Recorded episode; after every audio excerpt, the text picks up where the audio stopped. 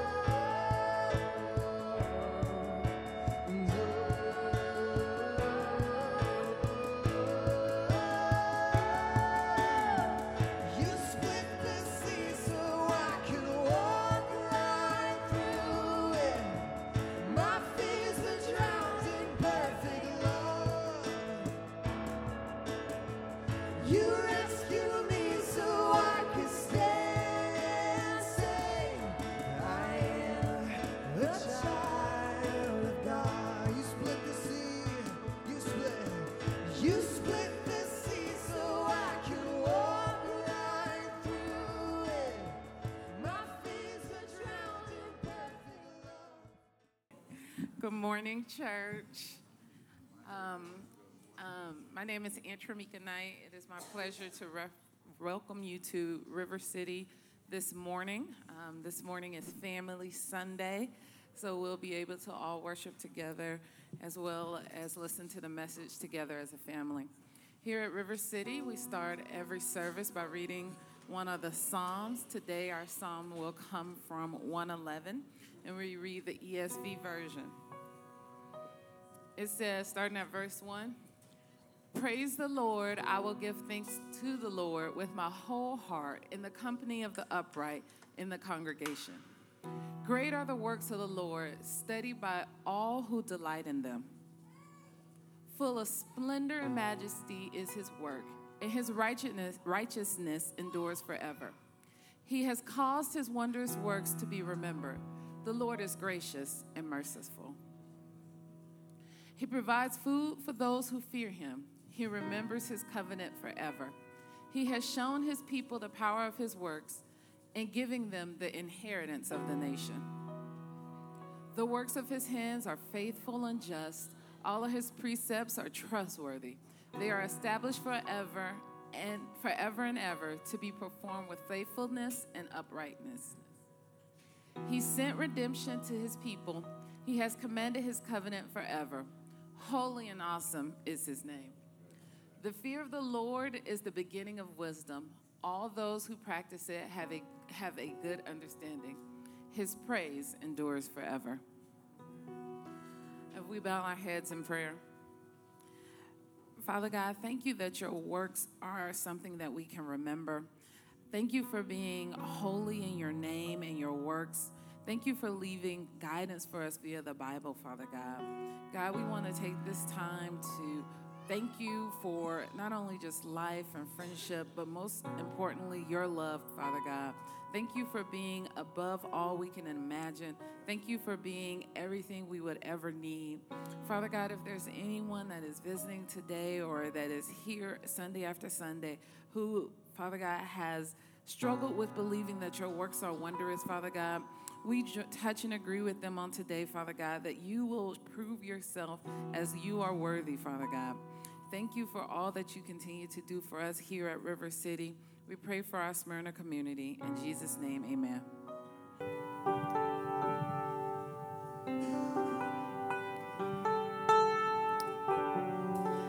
For most of worship, um, I felt like the Lord was just kind of inviting me into this place of rest. And was sitting there and I just naturally began to think about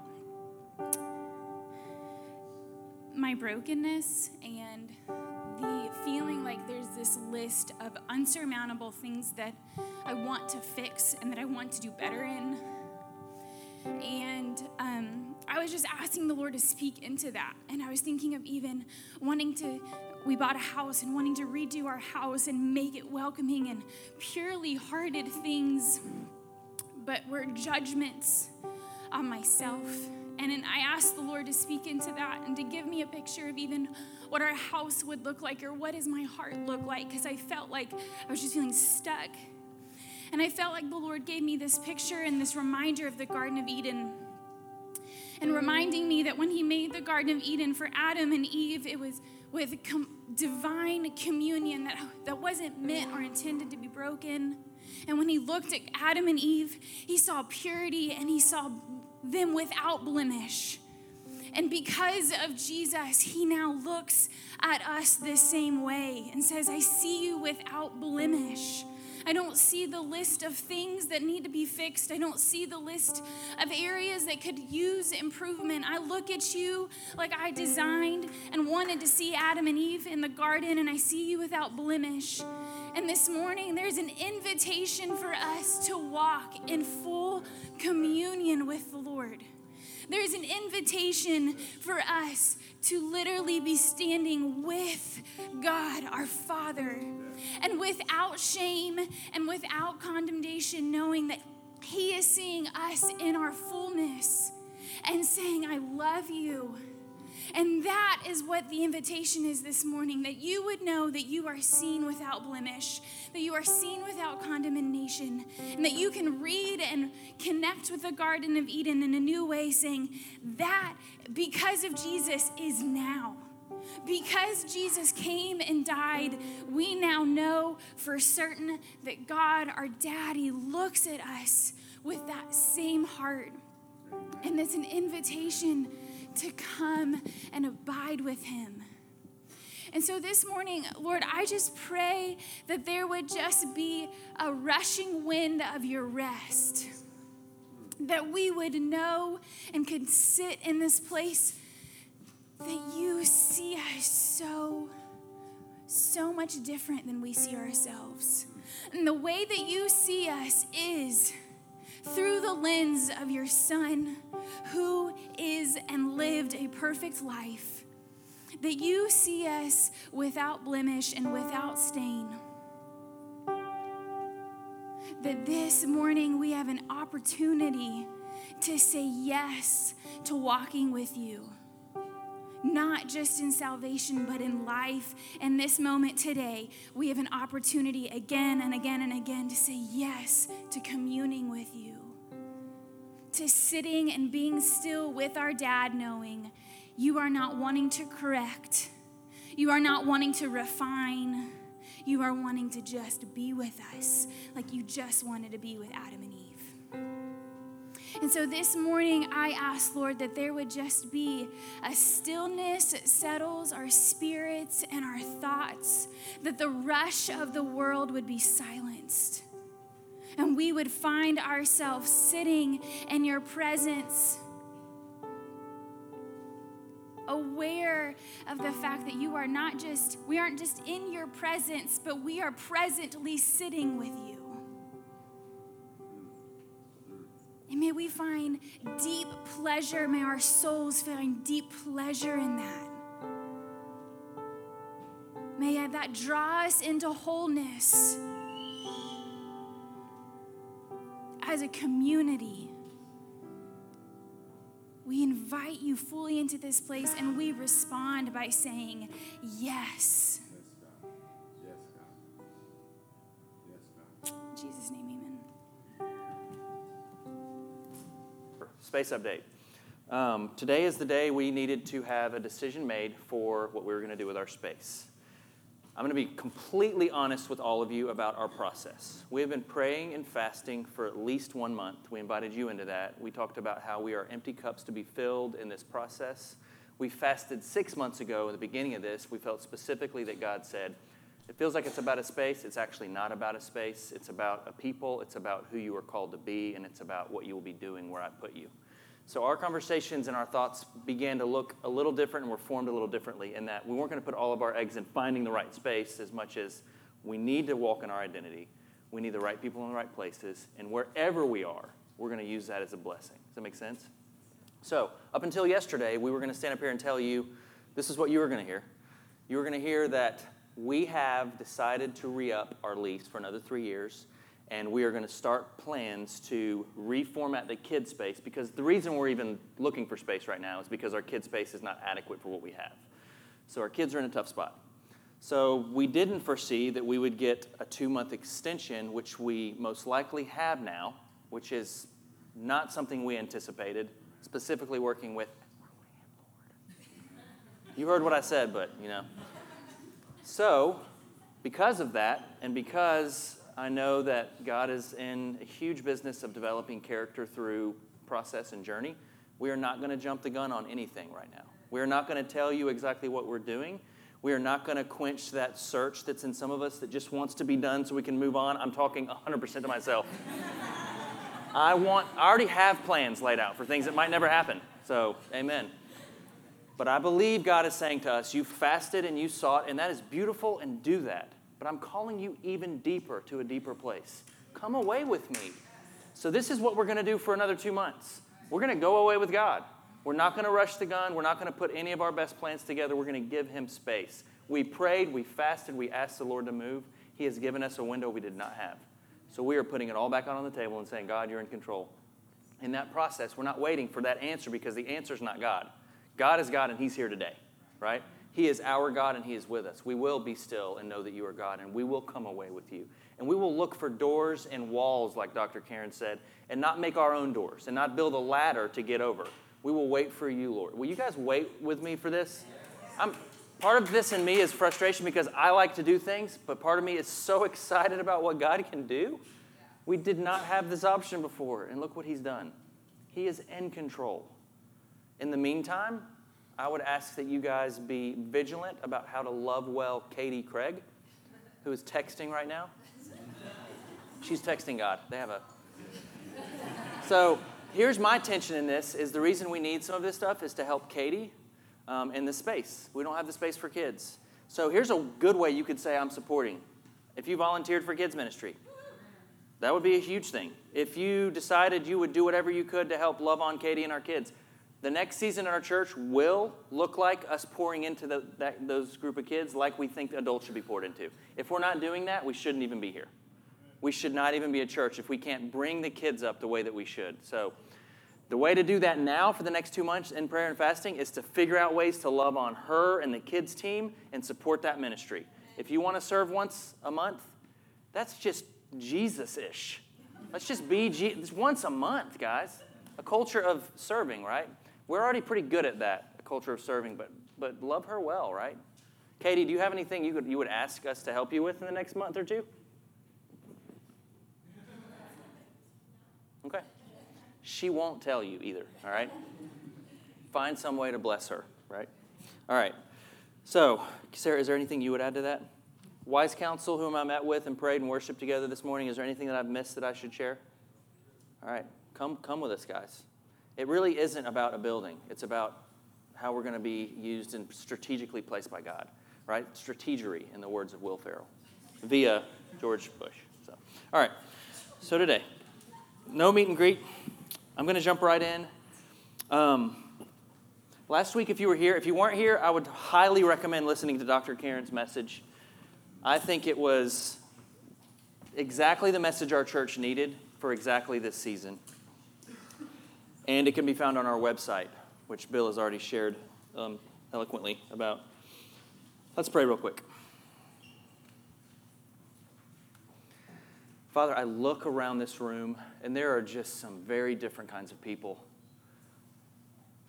We are on our way to being a diverse community. We are not there yet, but you have some diverse people in this room. And we say thank you for each of them. There's a story connected to each human, there's a past connected to each family. There are thoughts about ourselves and other people connected to each.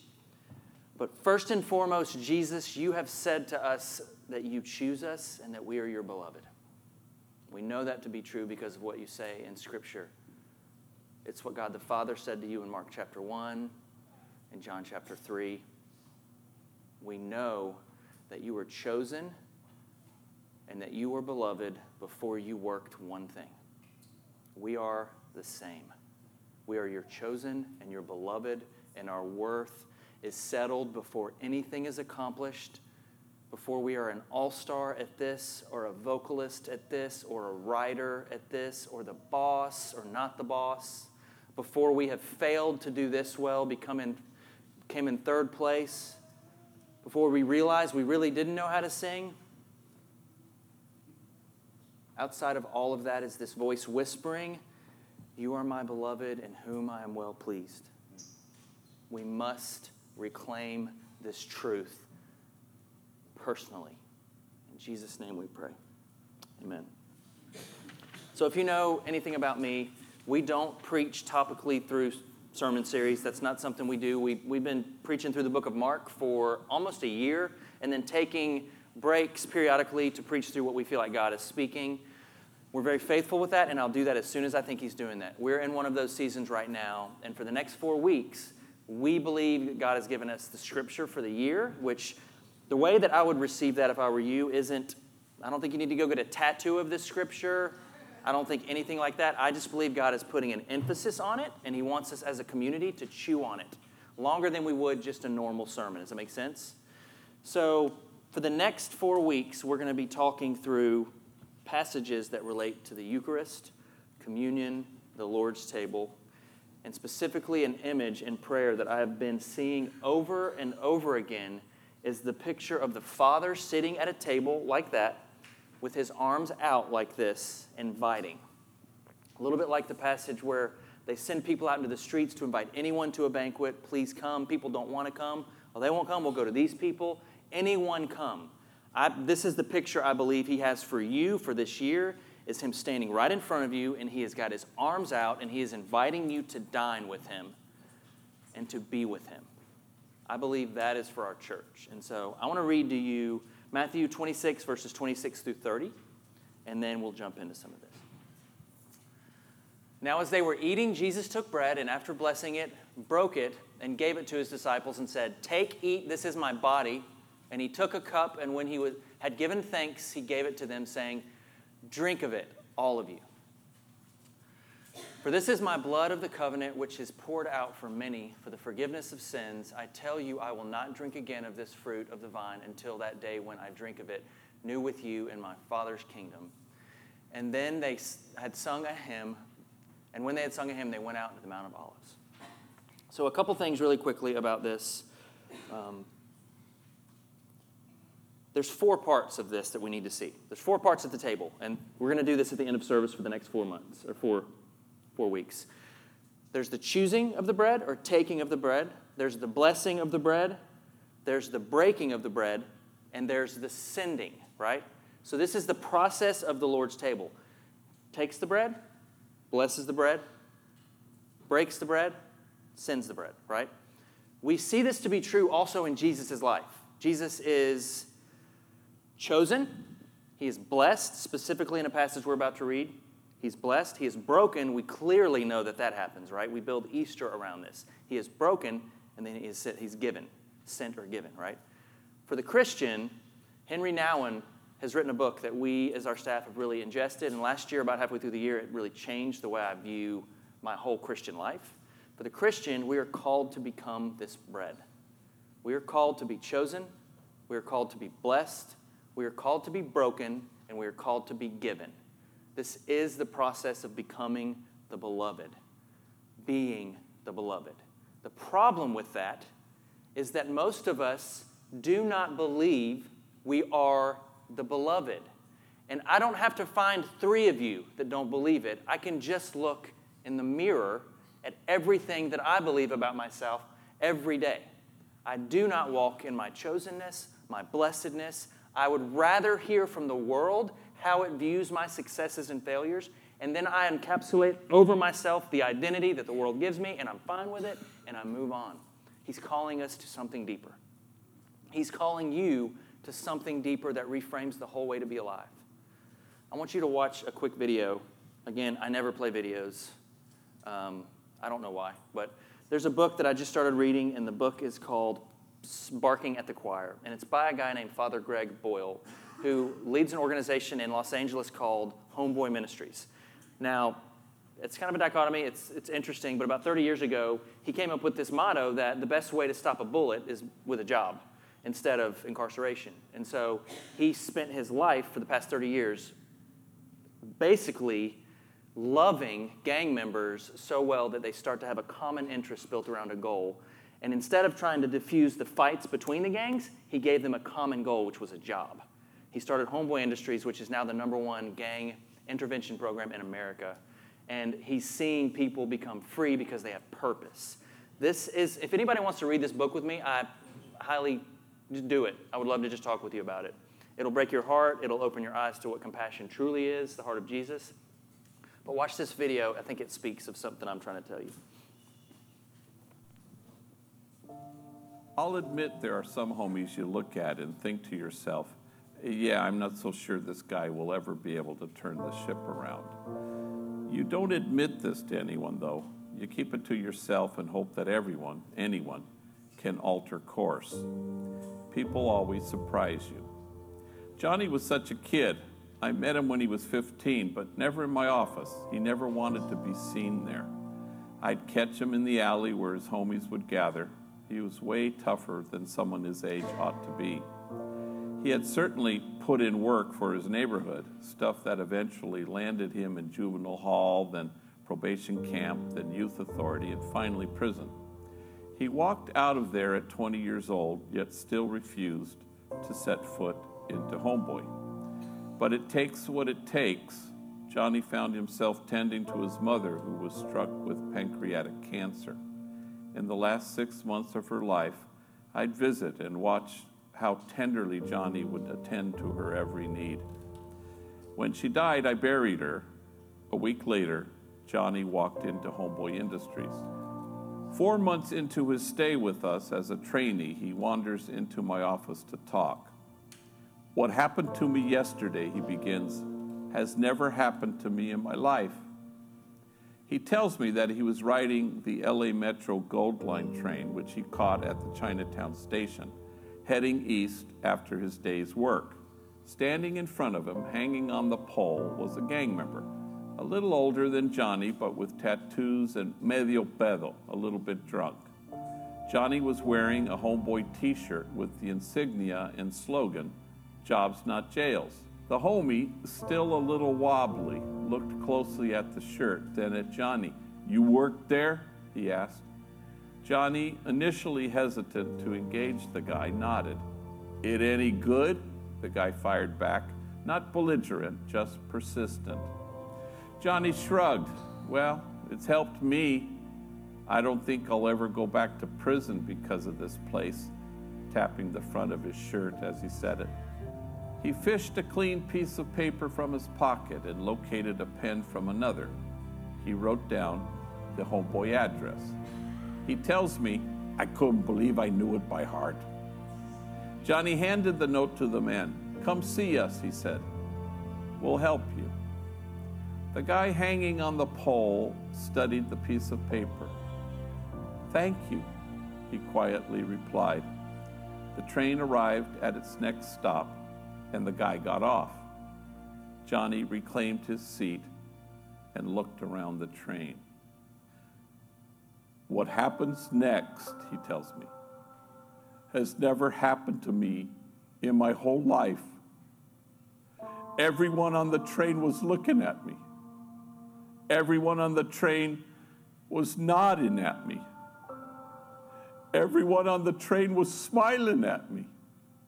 His lip trembles and a tear escapes. And for the first time in my life, I felt admired.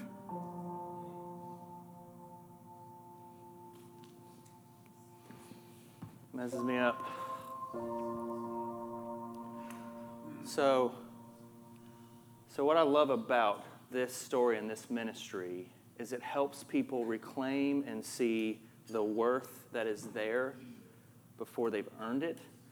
But here's my inclination to everyone in this room is that many of you, although you're probably not a gang member, feel the same kind of feelings of not knowing what it is to be blessed, to be beloved, to be wanted. A lot of people actually don't know why they were born. A lot of people's parents have actually said to them, I don't know why you were born. A lot of people walk around their whole lives not truly feeling any sense of value and trying to find it from something and trying to earn it. And that's just a reality of our whole lives. You can pull up Mark chapter 1, verse 10 through 11. But the process of becoming the beloved is something that Jesus had to do, and it's something that we're called to do. In a sense, before I read this, you were already the beloved. Theologically, some of you can argue with me, but I would just say, just that you were created in the image of your Father God, you are beloved. You are worth. You have such value, so uniquely different than the person next to you, but not diminishing the person next to you. You are worth. You are valued. You are beloved. But there's also connected to being beloved, there's a part that we have to foster. There's a part of it that doesn't just happen. And if it did, we wouldn't be having these conversations. That's the part I want to talk to you about today. In Mark chapter 1, verses 10, it says, And when he came up out of the water after Jesus' baptism, immediately he saw the heavens being torn open and the Spirit descending on him like a dove. And a voice came from heaven You are my beloved Son, with whom I am well pleased. This is the voice of God the Father to Jesus right before he sent into the desert to be tempted, to be tested, and before his ministry. This is what is told to him first. You are beloved before you do anything. And what he's trying to tell you and me and our church, if we're talking about church identity, is you are beloved before you do anything. And your ability to believe that changes everything. If you can believe it, the existence of the rest of your life will be different. If you don't believe it, you'll be tired, especially if you're a Christian. If you don't believe it, you'll work your hardest over the next few years to do something admirable, lead some kind of great ministry, be the boss of something, do something spectacular. You don't have to. You can. You are the beloved. We already are, and we mostly don't believe it. There's a sea of voices opposing this, and it's our world, and it's there. It's interesting. I remember for me, I can. I tried to think this morning. I wanted to talk about some stories because I like to be extremely transparent about my feelings of being, of choosing to believe the voices that remind me that I'm not beloved. One of the first ones, and one of the most embarrassing ones for me when I was a kid, is when I was growing up. You guys might you got, like my sock. It's pretty cool. I have a birthmark. You know, see my birthmark? Pretty great, right? It's pretty cool when you're a kid having this. People are like, that guy's cool. You never get made fun of with one of these when you're a kid. So, literally, for the first 10 years of my life, I hid my birthmark and told people that I had harmed my leg. And I played a lot of sports, so I had to come up with creative ways to do it because I was one day on a bus, and one of the kids on the bus said, Hey, there's poo poo on that guy's leg. And I was like, That's not poo poo. That's not poo poo, that's my birthmark. And they were like, Yeah, it's poo poo. And everybody laughed, and it was great. That's just one of the stories. It's still a reminder every day. My kids are like, What's on your leg, Daddy? And I was like, It's a birthmark. It's God's promise to me. He loves me. Do you have a birthmark? Evidently not. I remember when I started in youth ministry, I was um, very, very, uh, I I was very bought into any type of success. And anytime anybody talked to me about success, I was all in. Um, and I remember one day, one of our youth leaders came up to me and he started uh, just berating me about not having a ministry for the homeless in Atlanta. And I couldn't even do what I was doing correctly. Like I was, and, but I remember the amount of shame I felt from hearing that. And he probably had the right heart for ministry God was calling him to without wisdom. A lot of times we have no wisdom in something God's telling us and we just harm everybody around us. It broke me. It broke me to pieces. I, I couldn't reconcile the fact that I was in ministry and people in ministry would think that I wasn't good at it. And it was because I cared more about what people thought than God. I didn't know that then. It broke me, shattered me. I, bel I believed that lie for a long time. We actually were robbed of a beautiful vacation that weekend because we went to Savannah and I could not come out of the hotel room because I was mourning. I don't even know what I was mourning. It was so it was such heavy brokenness that I would not be good at ministry. This is what God's called me to do, but I was looking at the wrong thing. I was allowing even the Christian world to tell me who I was. That my worth came in whether or not this person believed that I was doing what I should be doing. Your worth doesn't come from the person next to you. It doesn't come from their opinion. And sometimes their opinion's great. I had people walk up to me when I was the youth pastor first year and tell me that was the best sermon I've ever heard. You preach meat, and the world needs meat. The pastor here, he doesn't preach meat. I was like, I do preach meat. That's really good of you to say that to me. I must be really good at this, right? It's the same thing on the reverse, right? It's, it's if we believe these exterior voices, we're either going to self hate or we're going to be arrogant. Both are bait. It's not the truth. My worth has nothing to do with how good my messages will be. My worth has nothing to do with a kid on a bus talking about my cool birthmark, which is amazing. My worth has nothing to do with a youth leader telling me they thought I was doing the wrong thing. My worth has nothing to do with the girl in college that decided she didn't want to date me. My worth has nothing to do with dating the best girl in college. Huh? My worth is settled outside of that before any of that was done. And if I choose to believe that I am the beloved, it will alter the course of my life. It will alter the course of your life. You can cease striving and you can know that He is God. You don't have to perform for Him. You don't have to do something great for the world to know. You don't need a stage. Here's, to me, what I think he's asking us to do. I think he's whispering to us always. I think I can look back even in those times where the birthmark stories were happening, there were voices, the voices of God, speaking to me through moms, dads, through friends, through movies, through nature, saying, Josh, slow down. Sit with me. You are beloved. I can think through the times when I experienced feeling and sensing that I was the beloved. The same voice was happening when those other voices were happening. I don't feel like I probably chose those all the time, but I believe if I could clearly stop and just hear what he was saying on the inner parts of me, I believe it will sound something like this. This is taken from Life of the Beloved, which you should all read. I have called you by name from the very beginning. You are mine and I am your. I believe this is God speaking into your heart, whether you believe it or not. Whether you believe this, this is what He is saying to you. I have called you by name from the very beginning. You are mine, I am yours. You are my beloved. On you, my favor rests. I have molded you in the depths of the earth and knitted you together in your mother's womb. I have carved you in the palms of my hands and hidden you in the shadow of my embrace. I look at you with infinite tenderness and care for you with a care more infinite than that of a mother for her child. I have counted every hair on your head and guided you at every step.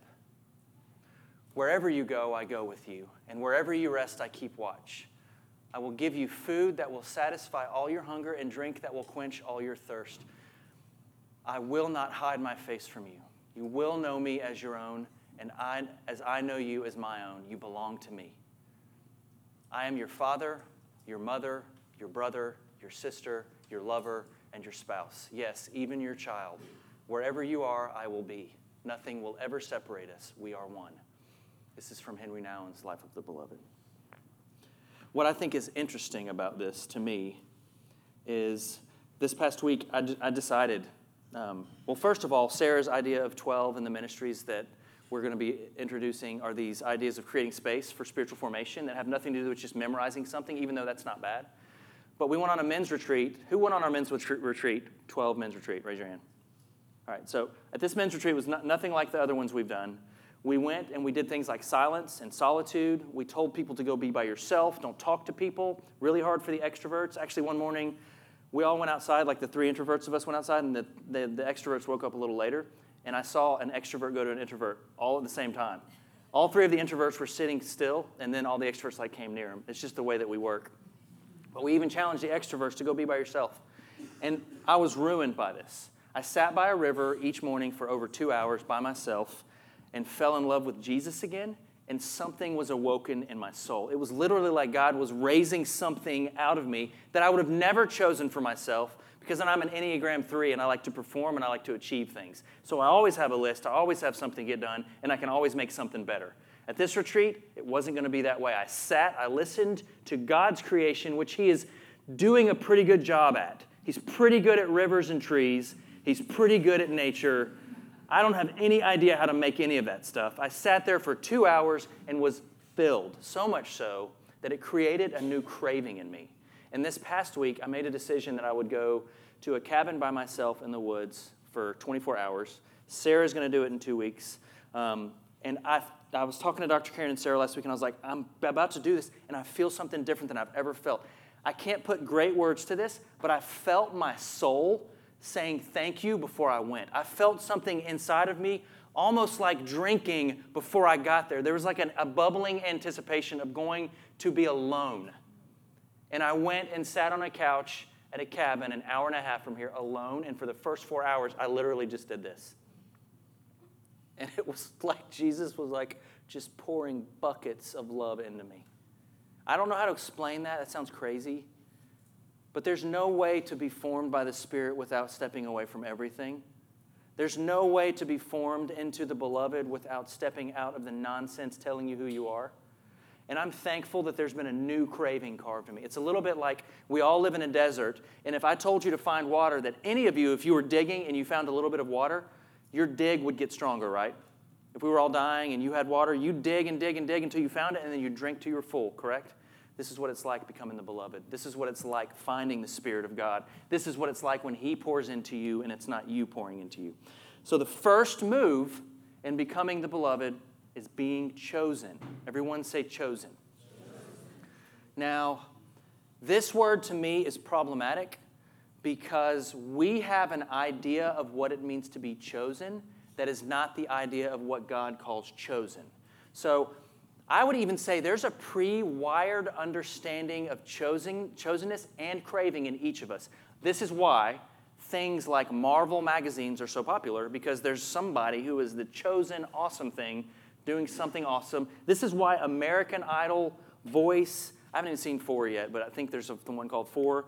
Uh, the Bachelorette, The Bachelor, The Bachelor and Bachelorette, The Bachelorette's Bachelor. All of these shows are geared around whittling it down to one selected idol, right?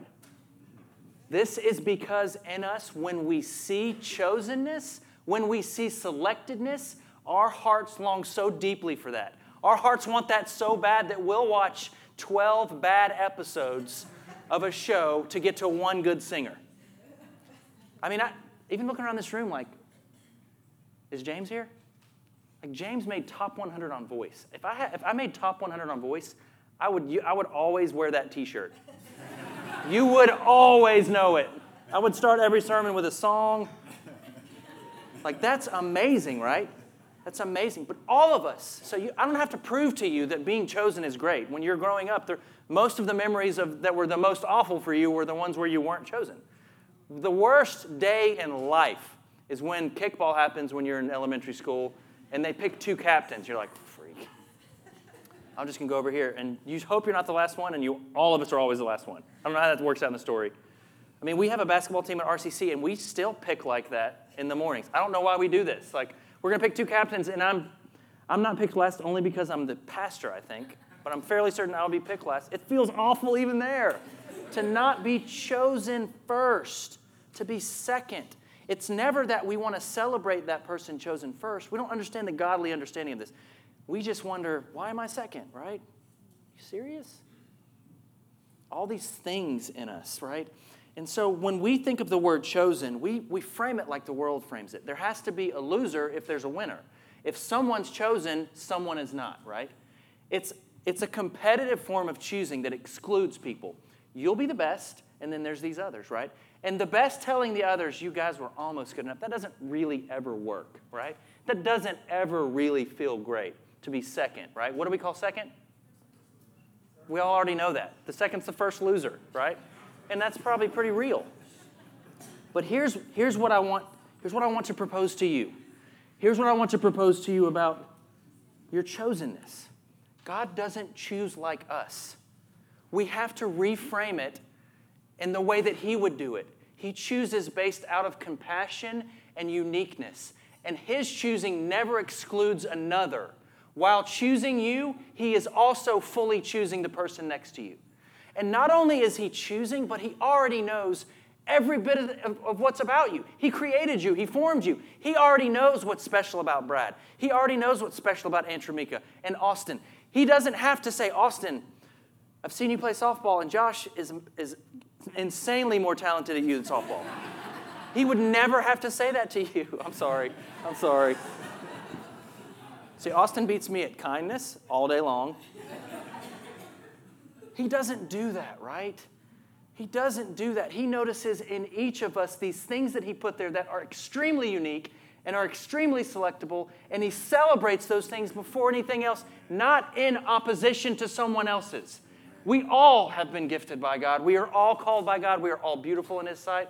It's a little bit, I, I have a hard time understanding the love of God, how he loves us so fully, because he loves everybody, but it's because I understand it in our frame. He loves you the fullest that you'll ever be loved. If you truly understand that you are beloved and that you are His beloved and that His favor rests on you, your whole life will change like that. Now, it's a battle, but everything will be framed differently. When the apple comes for performance, that you have to do this better to be better, you won't bite anymore. When someone comes along, every day we fight with it.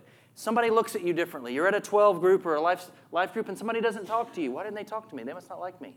Every day we have the choice to hear our voice of selectedness or the voice of the enemy in this world telling us we aren't worthy, we're not worth it, there's nothing unique about you, you're so vanilla, you can't sing like James, da da da da da. All these things, right? So, what I want to ask, I guess, for you guys to do, right, is reclaim chosen, starting with you. Don't allow the world to tell you what chosen is. Here's what's really big about this we have to be chosen and receive it in that order to walk this out, or it's going to get nasty on the other side. But the best part of that is as you start to believe in the chosenness and that you are the beloved that He has for you, you start to see that in other people. The people that are most difficult for you to be around, that tap into the most deep, hard pains in your life, the ones that remind you of how unchosen you are. Here's how you know if you're walking in chosenness. Are you always feeling like you're angry at others? Are you always envious? Are you you're noticing the brokenness in others instead of noticing the chosenness of others? I'm so guilty of this. I'm so guilty of when someone's upset at me, of trying to blame them for something but when we walk in our chosenness, knowing that no one can take that from God for you, it's Him to you, and it's in that order. If you walk in that, you start to see it even in the most annoying people, even in the most difficult people. You can sit across from someone and celebrate the part of them that God says, yes, which is them holy, the whole them, all of us. That's us being broken and given to the world is to be the voice of Jesus calling out in others their chosenness instead of reminding them of what they already fight their whole lives for their brokenness. We are all broken. We are all in need of a Savior. We are all hurting. The last thing we all need is to be reminded of it. But those of us who have this, the creative skill set to say to someone, Kale, you are such an awesome guy. I like hanging out with you. I like being near you. You, you inspire me to woodwork. I don't even know how to do it all of us, we have that, that gift and ability to look at Alita and say, Alita, you have the heart of a pastor. You, you probably are spiritually a pastor. I don't know. You, you've, get, you've been gifted to love others well. I see it in you. I look around, Stephen, like it's so easy, right? Like you're so gifted by God to lead worship, the heart for ministry. Every person in this room has a list of things that God has given them that are celebratable. Most of us don't walk in them. Let's become the community that walks as a chosen community, speaking that into other people instead of reminding someone that just loses their job or reminding the addict of how stupid they are for being an addict, right? I was an addict. The voices that got me out of it were not the ones that told me how stupid I was for being an addict. They were, they were the ones that looked underneath the brokenness at the thing that said, Josh, you're worthless, and started speaking worth into my life, so much so that I had something to stand on, get above water, and get forward. We have to become the voice that speaks the worth that people don't speak to themselves. That is our calling. The song that's recently been on my heart all the time, is he's my favorite worship leader, other than James and Julia and everybody else that worship leads here, like Becca, all these guys, for sure. So, Cory Asbury came out with his new album this past weekend. You should all listen to it, it's great. But the song that he wrote, Reckless Love, right? Like it's pretty much everybody's heard. Raise your hand if you've heard this song.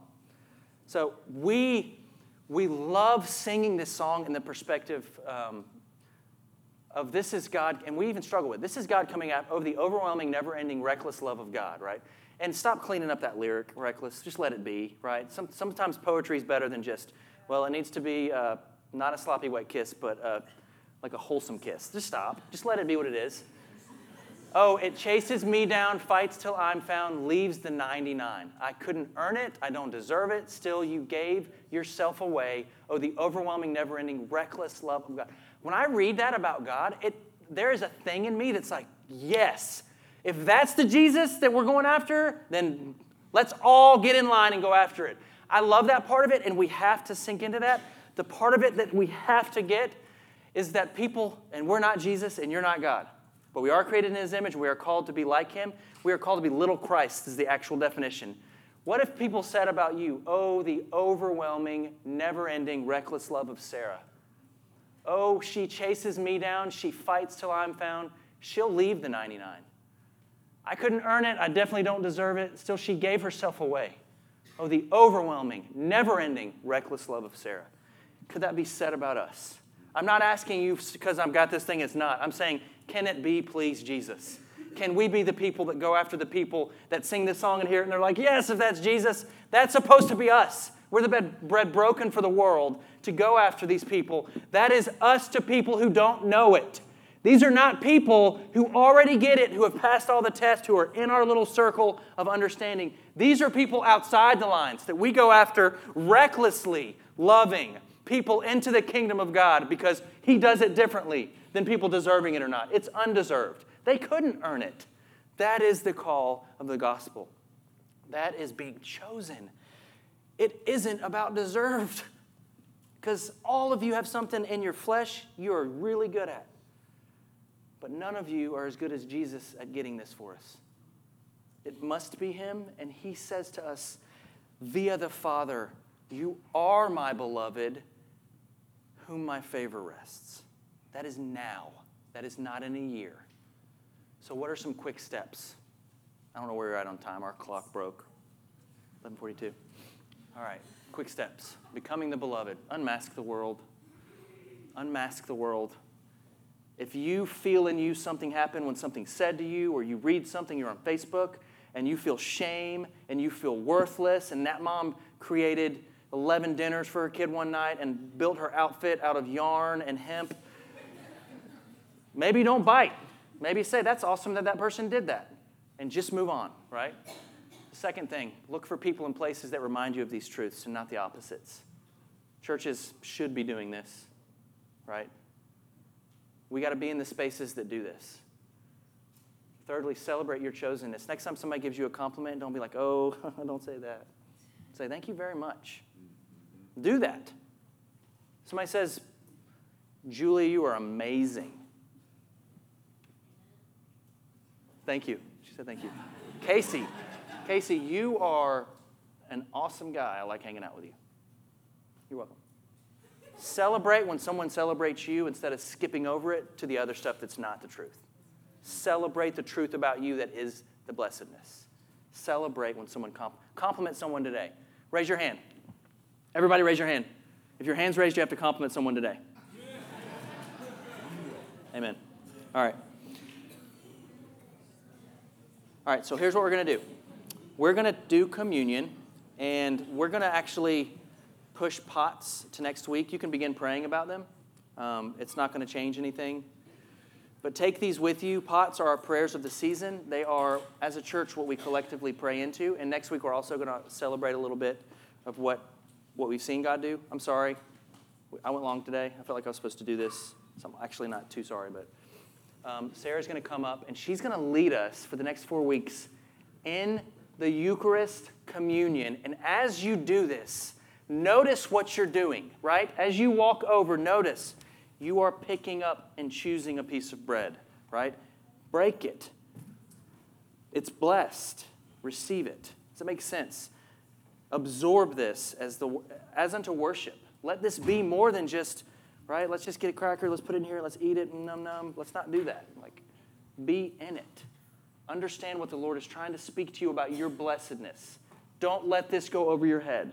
So, Father, I just pray right now that as your people, the people of God, holy and dearly loved, that you would unravel us with your blessedness. Allow us to say yes to the truth and no to the lie. Allow us to see it clearly. When the world tells us the things that are not truths, help us to distance ourselves from them and lock into the truth. We are your beloved, in whom you are well pleased. Your favor rests on us. Amen.